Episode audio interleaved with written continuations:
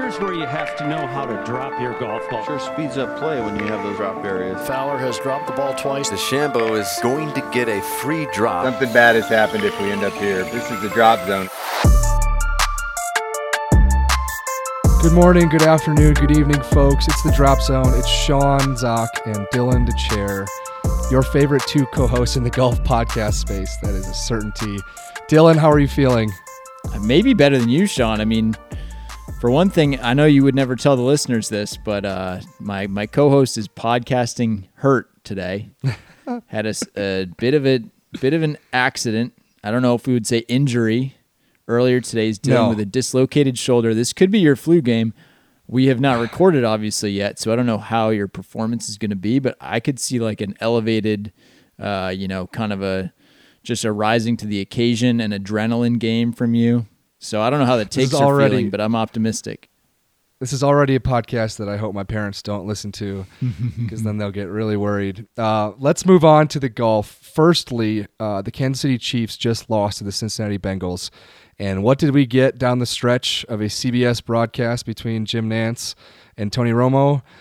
We got plenty of golf. We got them talking about how uh, Evan McPherson, the the Cincinnati Bengals kicker, who took the lead and then actually won them the game in overtime. Um, it was a line from Jay Feely that actually compared him, this young hotshot kicker, to a golfer who just doesn't know what he doesn't know. He doesn't have any scar tissue. I thought that that was kind of typical Nantz and Romo. Uh, when you get them broadcasting in like important playoff football games, they just can't turn their golf brains off. Look, I mean, if you think about McPherson, I mean, you could draw some cross sport comps pretty easily if you want to talk about guys that didn't know what they didn't know. I mean, you think about guys that now know what they know, I guess would be the, the counter to that. Yeah, I mean, you talk about a young Jordan Spieth, a young Rory McIlroy, guys with swagger. You definitely would not, you know, at least today, talk about a young Will Zalatoris based on um, what it looks like when he's pulling the trigger from short range in pressure situations. But yeah, I mean, I think that there actually is a lot to that. There's always been a bunch to the field goal kicker versus golfer thing in my mind. But in my mind, the the role of a field goal kicker is so much more miserable because it, it's basically like you're hitting a, you know, maybe three four foot putts per. That's your entire competition. You're just hitting a few short putts. You're expected to make them. If you don't, you're, uh, you know, you're a bum. If you do, that's just sort of what you were expected to do. So yeah, I think having some some naivete, there's value in that. When he made the game winning kick, Nantz also called him Shooter McPherson. And then Romo came in later with I can't support. Shooter. I know me either. I it was really bad. I think was really that, uh, bad. I do have to say that uh, you know I was just with a a friend who actually, you know, he, he sort of was doing a, a scatter shot uh, wagering approach on the game, and Hmm. one of the investments that he had was um, Bengals twenty seven, Chiefs twenty four, just exact score.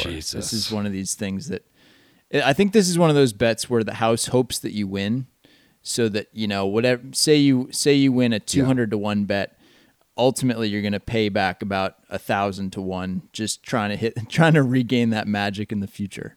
So shout out to Pat. That happened to me in golf, actually, in 2015. Yes. I had the most ridiculous major golf betting season ever. Like, and I know other people have had plenty of success, but I, I bet on two people to win the 2015 Masters, and that was during the December or the November prior, and it was Jordan Spieth and Martin Kaymer.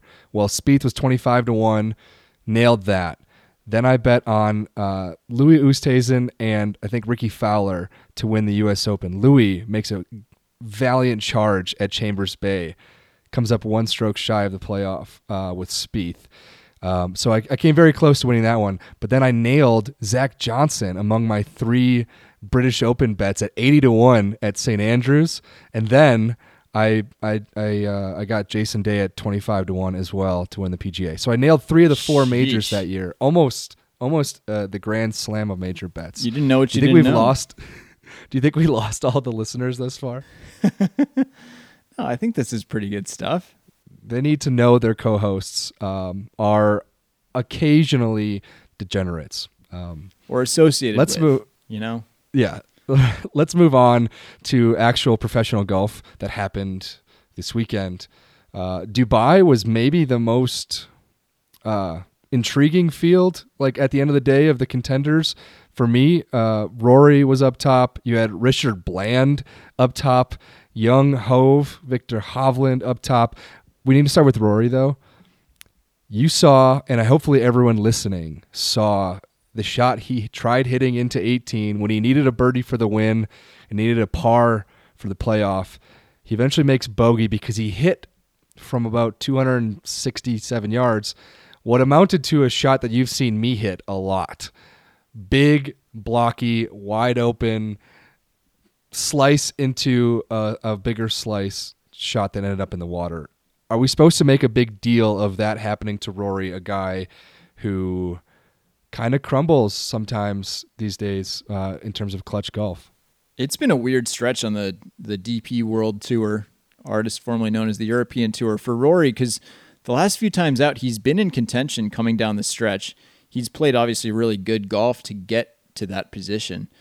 But man, he's making a habit of hitting it in the water on a par 5 coming to the finish. Um, look, we talked about the the McPherson thing here of not knowing what you don't know. And in some ways, Rory pulling three wood from 267, it seemed like an example of the sort of irrational confidence that we want Rory to play with, right? Yeah. I likened it to an NFL coach who is, is down seven, scores a touchdown, goes for two. I mean, if he lands that ball on dry ground, he wins the golf tournament, you know, 90 something percent of the time a lot of people in hindsight are saying, "Oh, he should have laid up at that point." I don't. I mean, back of the envelope math, you go to from ninety something percent if you clear the water to if you're laying up, it's closer to a coin toss, maybe a little bit more than that. Yeah, for a guy who's not really that good with his wedges. And I think what people are discounting there is you can still make bogey with a wedge in your hand. That's not beyond reproach. So. uh, But then there's a few mitigating factors. And I think for Rory, there's a few that first of all, he hit three wood, I believe, off the 18th tee uh, to, to leave himself that distance in. He made a bit of a mess of the 17th hole, which is for him a drivable par four. Ended up getting away with par there. And then he had a little bit of mud on his ball on 18, and he also had to wait a very long time before hitting that shot into the 18th. So I don't know. I mean, normally the the NFL It sounds like you're not that surprised.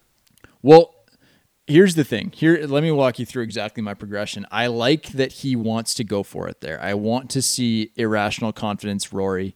But I think given the mitigating factors there, being a little bit into the wind, being that far back, having some mud on your ball, and then having to wait, I just think there were too many barriers in his way. Uh, where ultimately he should have laid the ball up. He should have, you know, if you're the better team in the NFL, you play for overtime because you feel like, look, that's where you're going to make your hay um, when you're playing against Hav and Richard Bland, two of the hottest sticks on the planet, maybe the calculation changes a little bit.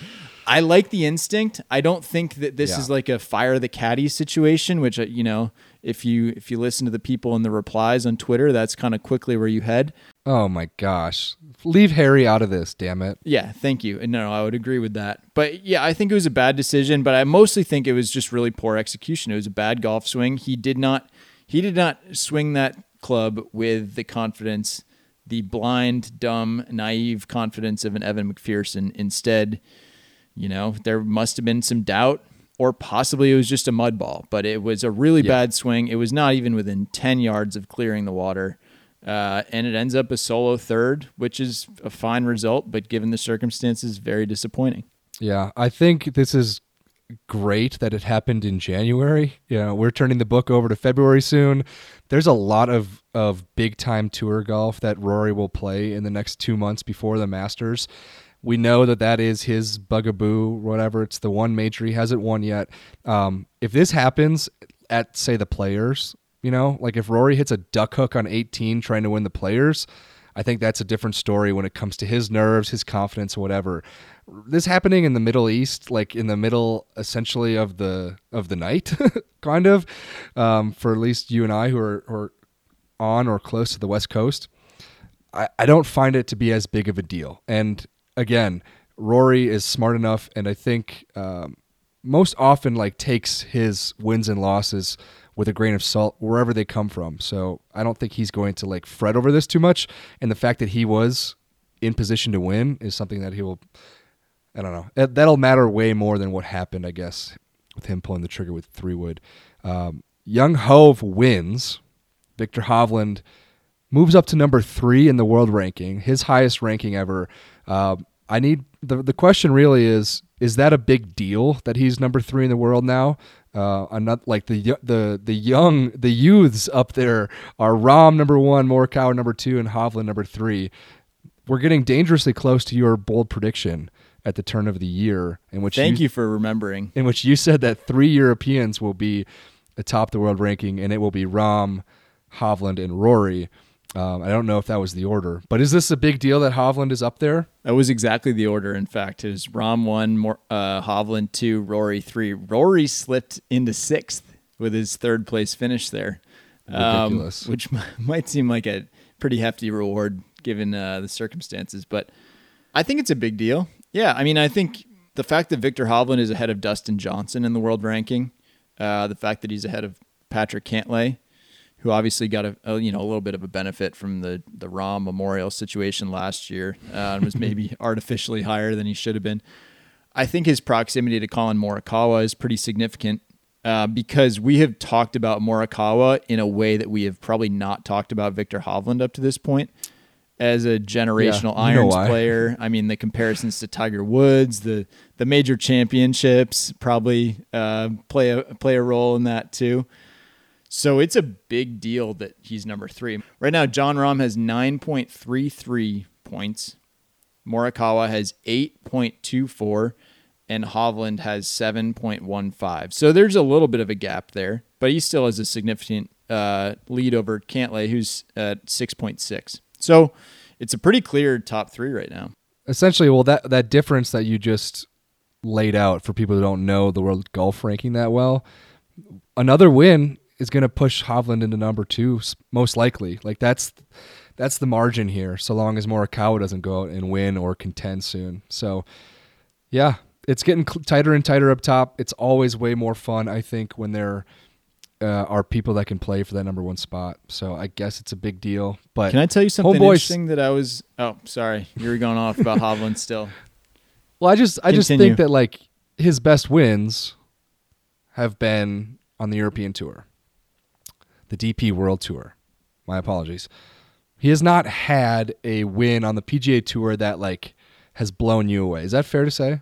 Yeah, I mean, like we've called him the the resort golf king. Uh, you know, various things like that. He's playing argu- arguably the best golf in the world right now. Um, He's won three of his last five starts. But yeah, I mean that that was Mayakoba, Hero. Is he playing better than Jon Rahm? Ah, that's a very fair question. Jon Rahm is he he was mad all week and he nearly won the golf tournament. I mean, he at no point seemed happy with the golf that he was playing and and still was just about there, which I I really can't think of anyone else doing that except maybe sort of Spieth um, since Tiger. So I'm in the extreme short term. Yes, Hovland is playing better golf than Rahm, but I think you'd be foolish to say that anyone is a better golfer in the world than Rahm right now. If that Yeah. if that's Yeah. an acceptable hedge. Yeah, I'll accept it. The best golfer in the world in in San Diego this week was Luke List, uh, getting his first career tour win at Torrey Pines. This is a guy who's 37 years old, and I think uh, it's a name that a lot of people know, right? Like he's a, he's he's been on tour for the last 10 to 12 years. He's never gotten it done. He's contended a handful of times. My main takeaway from Luke List is there's this really cute video of him hugging his caddy and then going and hugging his family. Uh, I would encourage everyone listening to go watch this. But what he does is he hugs his caddy and then he he, he picks up his daughter and he lets out this kind of like guttural like yes and it's it felt like this one gigantic exhale and i think most guys guys who have won on tour before they they pick up their kids and it's it's a very cute moment but it doesn't often come with like that exhale that scream. He legitimately screamed as he was picking up his daughter and i was wondering like gosh i know this is his first tour win but like where does that scream come from? And i think i think in part it has to do with the fact that he's never played the masters as a professional. He's going to play the Masters for the first time as a pro in two and a half weeks or two and a half months. He played in 2005, 17 years ago. He played the Masters. Uh, and why does this matter? Well, he lives in Augusta, Georgia. That's where he calls home. Like, I think I think this guy is screaming because he has lived so close to Augusta National for a long time in his life, and he has played golf worthy of getting there and he has never done it as a pro. And now he finally did it. And it wasn't even guaranteed. It wasn't up to him. It was up to Will Zalatoris on Sunday late. And uh, I don't know, Luke List. Yeah. He actually got it done. I would have, if you'd asked me coming into the week, I would have told you, yeah, Luke List, he's probably won a PGA Tour event. You know, you'd figure that he would have picked one up along the way. Somewhere. He's been in the mix enough. He, I mean, he's a great ball striker. He hits the hell out of the ball. Um, but it's a good reminder that whatever on and off media scrutiny these guys get, like these PGA Tour lifers, these these veterans that kind of keep their card, um, but don't necessarily excel, don't necessarily make the Ryder Cup or the Tour Championship or whatever. Like they have their own form of scorekeeping, and for Luke List, that screen probably comes from the idea that you know, he essentially now has three years exempt on the PGA Tour. That's a lot of relief right there. He has the monkey off his back of winning an event, even though it's not like, you know, with Tommy Fleetwood where people are counting down, okay, yeah, he still hasn't won an event. He's doing that calculation. And I, that's probably a good reminder of that. Yeah, I mean, just the job security, I think that that's it's massive. I can't believe that he waited almost two hours. He was like he was like practicing the entire time too. It was like a it was a Haotong Li situation nearly with it was like someone get this man off the range. Um, he said he was just enjoying the scenery, which look, you and I have played some late evening golf at Torrey Pines before. It gets chilly. It gets chilly, but it's gorgeous. Is it, it is. not? Yeah, yeah. The shadows get long, and I mean, yeah, I, I would argue that uh, drone shots have done Torrey Pines better than any other golf course on tour mm-hmm. because the the sort of cliffy scrub in the background doesn't really look that good. Um, so your just ground level shots are, I think, pretty forgettable on Torrey. But when CBS hits their new uh, theme music and they show you the overhead, they pan out to the cliffs, go out to number twelve or number four. Uh, it makes a big time difference, and you kind of remember Yeah. how spectacular that property is. Yeah, it is pretty uh, magnificent, I guess is the word. Um, I think naturally golf Twitter, that group of people, however indefinite it really is, they're probably most disappointed that Zalatoris didn't get it done, right? There's a lot of people taking videos of Zalatoris's kind of yippy putts, and I think that that that might be what we take with us from Torrey Pines most, but you know, on some level, this is more meaningful for Luke List than it ever was going to be for Will Zalatoris. Zalatoris is 25 year old stud. He has an iron game that is probably top 15 in the world. Um, all around, tee to green, one of the best players on the planet. He's probably going to contend a couple more times this season. You know, before the, the end of the year, in the next six months, he'll probably contend a couple more times on the PGA Tour. Luke List is he's contended like a couple times in his career, like truly contended. So this is one of those those events where it's like, okay, darn, Zalatoris didn't get it done. We want the people that we care about to win. But at the end of the day, like I'm okay with Will Zalatoris losing and a guy like Luke List like having a, a career defining day. Yeah, I think that that's fair. I think the the putting stuff maybe it gets exaggerated with Zalatoris because you see a, a few of those yippy strokes, but I mean, it Well, yeah, really he's in the lead like the whole weekend. and he he did not make a putt on Sunday. He hit he hit 15 greens in regulation, and he had 29 putts on those greens. Um, I don't know what the number. I think he made one or two birdies on Sunday. It was not. I mean, he hit the ball quite well, but he, you know, he ended up 64th for the week on the greens. He lost over a stroke to the field putting, so definitely not good. Probably not as bad as as the Yes. as the slow motion four footer would suggest. I mean, all these guys are putting a little bit in fear on Torrey Pines, especially late in the day because it's bumpy. Point. I mean, Yep. we've been we've played a bunch of golf at Torrey Pines. They pump people through there. They were playing golf there. I don't know how many weeks ago, but not so long ago. And the Yeah. north rolls a lot truer than the south. And especially late in the day, the south is a little sketchy. But yeah, there's no question that Zalatoris is kind of an infinity stroke going on. It like comes back from the inside and comes through from the outside. And if you watch his hands in that one slow motion video, they are they're moving like laterally. There it, there's too much. There's something else going on there that I think every every golfer can relate to, which is just a little bit of fear. Um, and it's a real thing, but yeah, it's maybe also overstated. Is this a? I want to know if this is a dumb question, but like, are you a better putter than Will Zalatoris? I don't think so. No, I, I mean I don't think it's a dumb question. I think it's a fair question.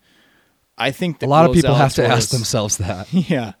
I think a lot of, you know, online putter critics would probably do well to self-reflect a little bit. But he he actually puts very well for the average golfer. Um but I think he's he works very very very hard on his putting, like by all reputation.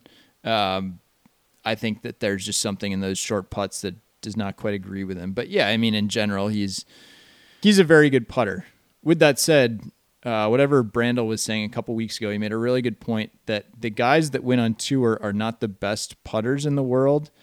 They are the hottest putters among the best ball strikers in the world. Yep. The gap between, you know, Sean Zak and Will Zalatoris, for example, is a lot wider if you guys were standing on a range picking out targets with six iron than it is if you're, you know, going to go down and play Pirates Cove, where I know you've had some success in the past.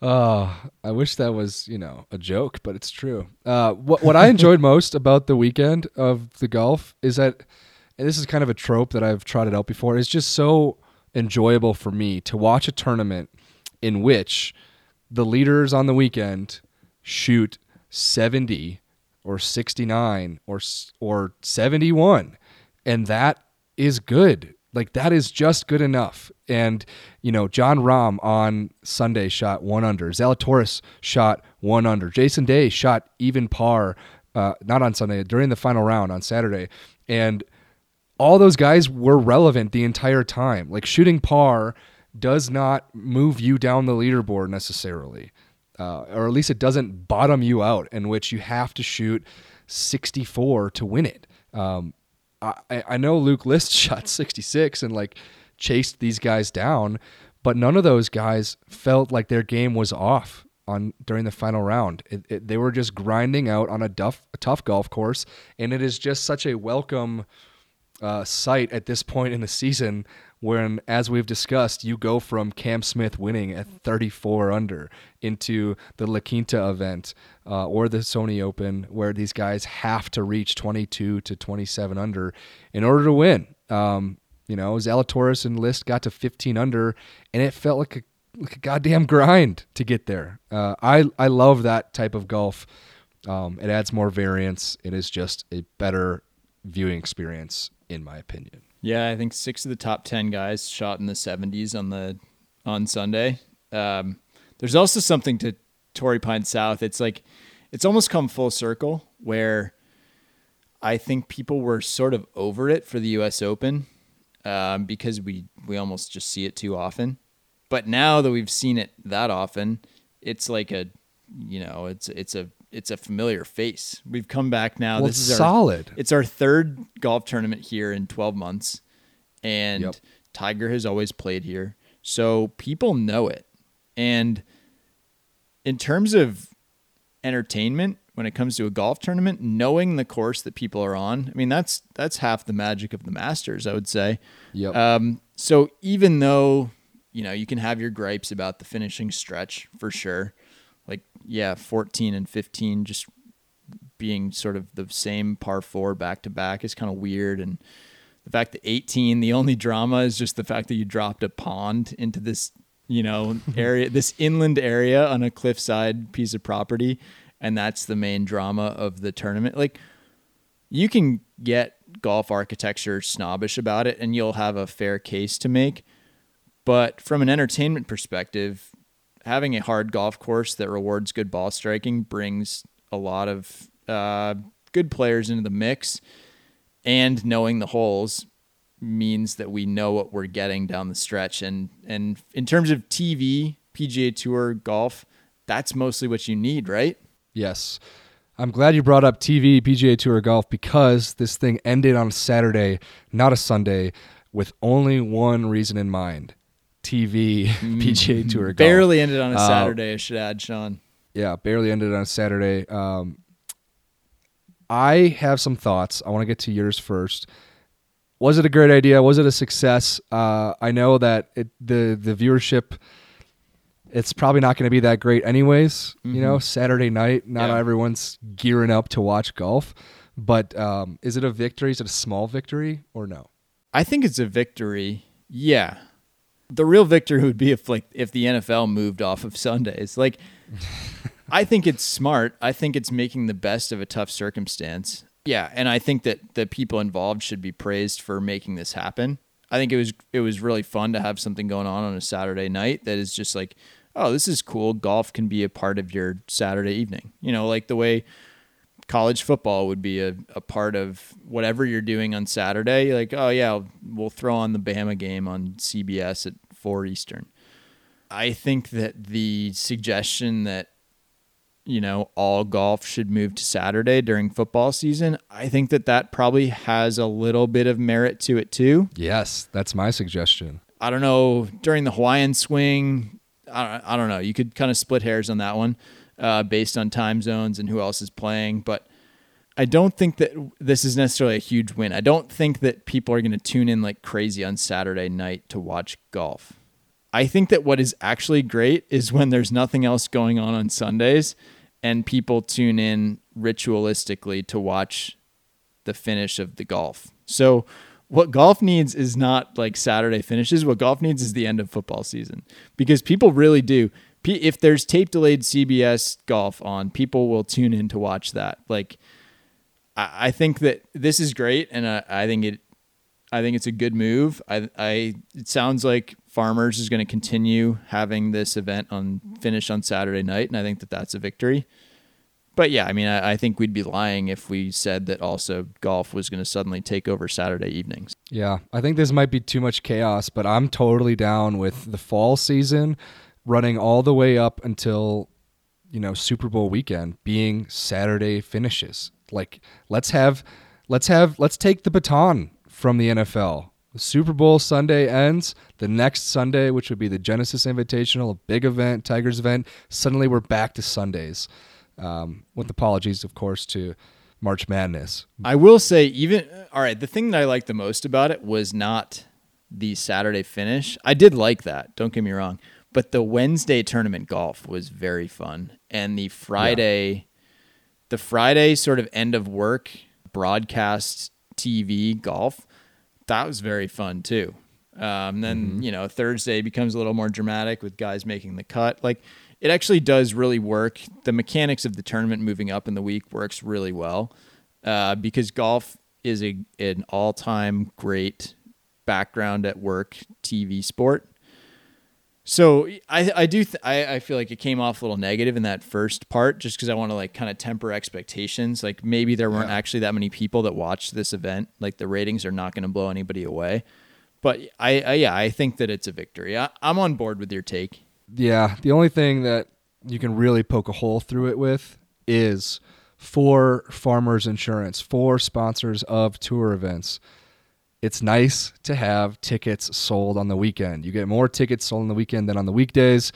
You also lose a huge day of proams. Proams are huge things, huge money getters for PGA Tour events. So, are we talking about a fantasy world in which, you know, almost half the season ends on a Saturday? We might be. So yeah, I was down at Torrey with a couple, uh, for a couple days, I should say, right before the tournament started, uh, and the players were loving the the lack of pro am. There was a Monday pro am, which there actually usually is. We don't hear much about it, but there's like a little bit of a lesser Monday pro am before a lot of events. There was one of those on the south, but a couple of the guys were saying like, "Man, this makes a lot more sense than." what we usually do and what other sport would you you know it's not like the NBA they're they're shutting down practice the day before a a big game so that a bunch of local CEOs can come to shoot around. Yeah. And you shut out, you know, you have a certain amount of the roster, maybe 8 guys get to come on the court that day, shoot around with the CEOs. If you're number like 9 through 13 on the bench, you're no. You're, you're like, nah, maybe maybe after our shoot around with the CEOs, maybe you can get a couple jumpers in. I think that that's the that's the strange reality of the proams, but yeah, they're a big time cash cow. I think they're really good for charity. I think there's a lot of good reasons. I mean, golf is different from the NBA for a lot of reasons. Um, but the players, I think, really like that development. So Mm-hmm. It's not realistic every week, but for a few of these weeks, I think it is. On the LPGA Tour, Dylan, another big winner, Lydia Ko wins the Gainbridge event. She held off Danielle Kang, who was trying to do the beginning of the season sweep um, in Florida. Um, yeah, I mean, I guess it's good to see Lydia Ko win again. She was asked afterwards if she's feeling like she's back to being Lydia Ko, right? She ended her very long winless streak last year didn't win after, but contended in some majors, con- contended in multiple majors. She played just like super consistent golf. She's won again. She won for the 17th time in her LPGA Tour career. Um, did you get to watch any of Lydia's finish, or were you were you wrapped up in the Chiefs game? They were they were the ones really battling the TV spot. I had a second screen experience going on. Um, it's cool to see Lydia kind of validate what she did last year, which was really battle her way back into the, I mean, the top tier of LPGA golf. Uh, behind Nelly, Number and three in the world. Ko, she's been right there. I mean, like, there's a few other names in there. Like Danielle Kang is definitely trying to throw her name into the into the mix there. But you know, Inbee Park, Lydia Ko, um, it's awesome. Like the the ability to I don't know about recapture the magic from when she was younger, but basically just add a new chapter to her career, I think is really cool and should probably not be overstated. I keep thinking about this the early success that golfers have and then it's almost like they try to they try to channel that same golfer because Yeah. things came so easy then. I mean, there were I was a little bit uh, shook reading Collin Morikawa's comments earlier this week. He's already talking about he's trying to swing it like he was swinging it a couple of years ago or something like that. And you're like, man, you you're supposed to have it all figured out right now. That's like the sort of stuff that Jordan Spieth has been saying of like looking at his old swings from 2015, 2016. Um, so anyway, no, there's nothing there's nothing like worrisome or negative about Lydia winning except to say that it's not always that easy. It's not always that easy No. to kind of have this uh, renaissance in your career. So pretty cool, and also to give up the lead and then take it back. Yeah, she said um, she said in her uh, press conference afterward that she saw a Jon Rahm quote recently that had stuck out to her, and it just kind of reminded me that there are a lot of PGA Tour pros scrolling Instagram when they're bored. And she saw the quote on Instagram. It was all about. It was a couple weeks ago, I believe, when Rahm was basically just saying, like, "Look, golf is all about like making the best score with, with what you got. And that means like playing perfect golf just isn't isn't viable. You know, you're going to miss a fairway, so you have to make the best score you can make from the rough, and it might be a par on that individual hole. But she said that that really helped her because she puts these high expectations and standards on herself and and somehow sometimes when she misses a fairway she really gets down on herself and i can see how that happens on the lpga tour because there's like a ridiculous level of accuracy in terms of hitting greens and hitting fairways i was when she brought it up i was worried that she was going to misperceive rahm's quotes about uh, it being a putting contest but she was thankfully talking about a less hot version of Rahm in which he's just being realistic. Um, she said she saw it on Instagram, and it reminded me like remember uh, last summer before Nelly Korda won in the middle of, June, she was talking about how you know, she was watching Bubba Watson on TV and how something that Bubba Watson said really stuck with her, and that came from a conversation that Bubba Watson had with Matthew Wolff. And so it just it kind of reminds me that like all these all these pros are trying to do the same thing and they can glean little bits of info from each other that are like generally uh, just like er, they're they're just not that meaningful. But if they matter if they matter in your head standing over the ball that can be the difference between like missing a cut and like suddenly flushing it all week long being super confident and then winning your first event of the year. Yeah a consistent theme i mean there's a lot to tackle there but a, a consistent theme that i've heard from tour players that have seemed to figure it out is accepting imperfection, like accepting what you have that week uh, and playing with it. So instead of chasing after perfect golf, it's realizing that when guys win on tour, when when women win on the LPGA tour, it's not necessarily because they were firing on all facets of the game that week. Like they still make a bunch of mistakes that week, but it's more like they don't make a bunch of big mistakes. They make a bunch of putts, you know, and you sort of just hang in there. It's like you don't ever take yourself out of the mix.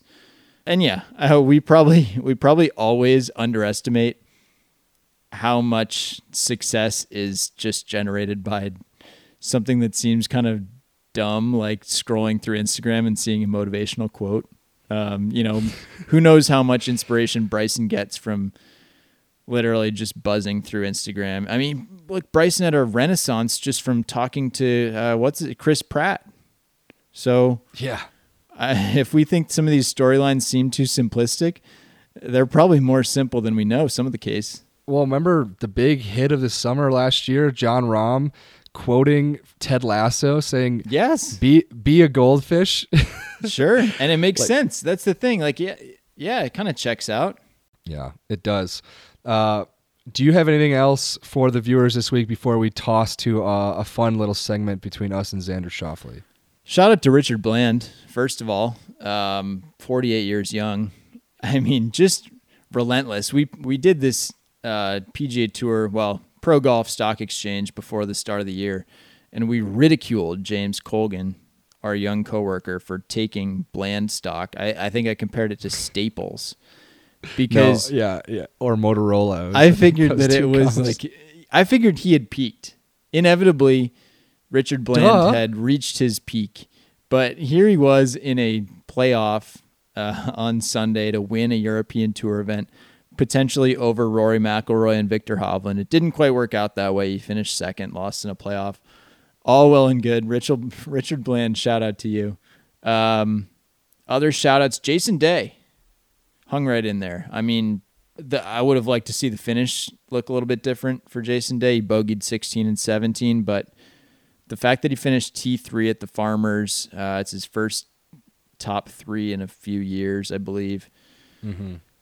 The guy has relentlessly talked about getting back to world number one, and I've always found it kind of absurd because he has just been slipping and slipping, and his press conferences have remained the same. You know, he'll say, "Yeah, I mean, I feel like I've learned a lot of stuff, so that if I can get back to world number one, like maybe I could stay there even longer this time." And it's like, dude, you're you're number you're not in the top 100. You're I think he entered this week at number 129 in the world.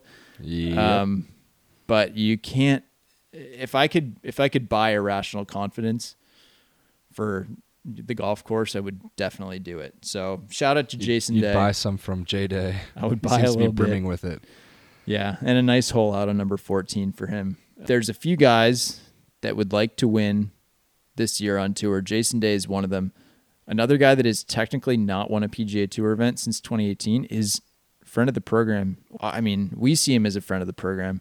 He may see us as a nuisance, and you'll you'll get some of that from this next short segment. Xander Schauffele. He won the Olympic gold medal. He won the Tour Championship 72 hole score a couple years ago.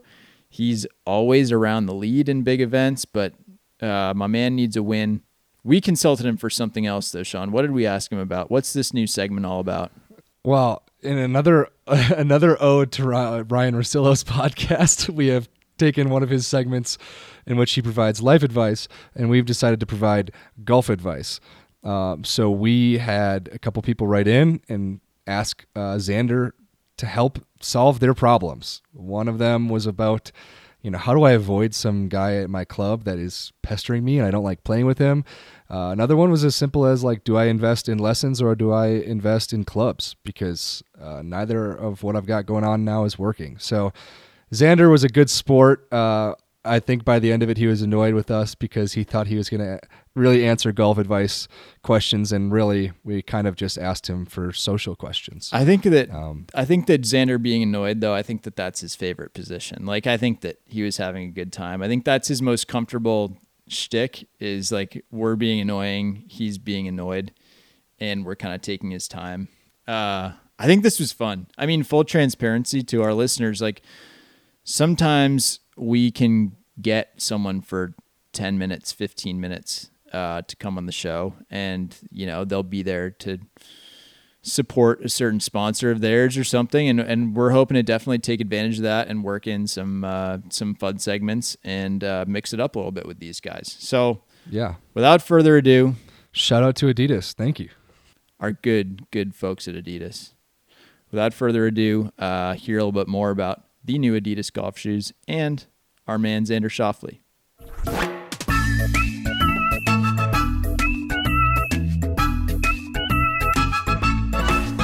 All right, Xander, we want you to dole out some golf advice. So we've accepted a few questions. First guy, 11 handicap. He says his seven iron flies 155. So that's kind of the info you need to know.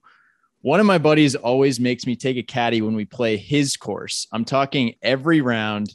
He must not really trust his own abilities, but I don't see what he sees in the value. Having the caddy just makes me nervous and it costs me more money. Golf is expensive enough as it is. How should I handle it the next time he invites me? Well, obviously, your buddy is getting in your head, and he's, you're making it very easy for him. Unfortunately, I would just invite him to his own course and not play his buddy's home course. I think it's a pretty simple fix. 35 handicap. So this is uh, someone hopefully new to the game. Seven iron goes 140 yards. It's actually pretty good for a 35 handicap.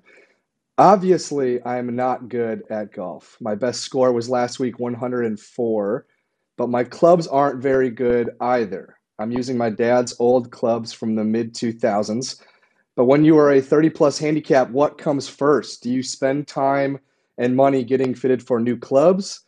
or do you spend time and money getting lessons? My wallet is at your disposal, Xander. Let's hear it. I mean, in that case, you know, if you're a 35 handicap and you're a little, you know, timid, I think uh, first off, looking good, feeling good will lead to playing well. If you're not afraid to drop a little bit of coin, I would recommend getting a lesson first and then get a fitting and then get new clubs in that order. One, two, three. All right, we've got an eight handicap, seven iron with a baby fade. He says goes 175. I'd like to see video evidence of that. My friend takes three practice swings every single time before he takes a shot.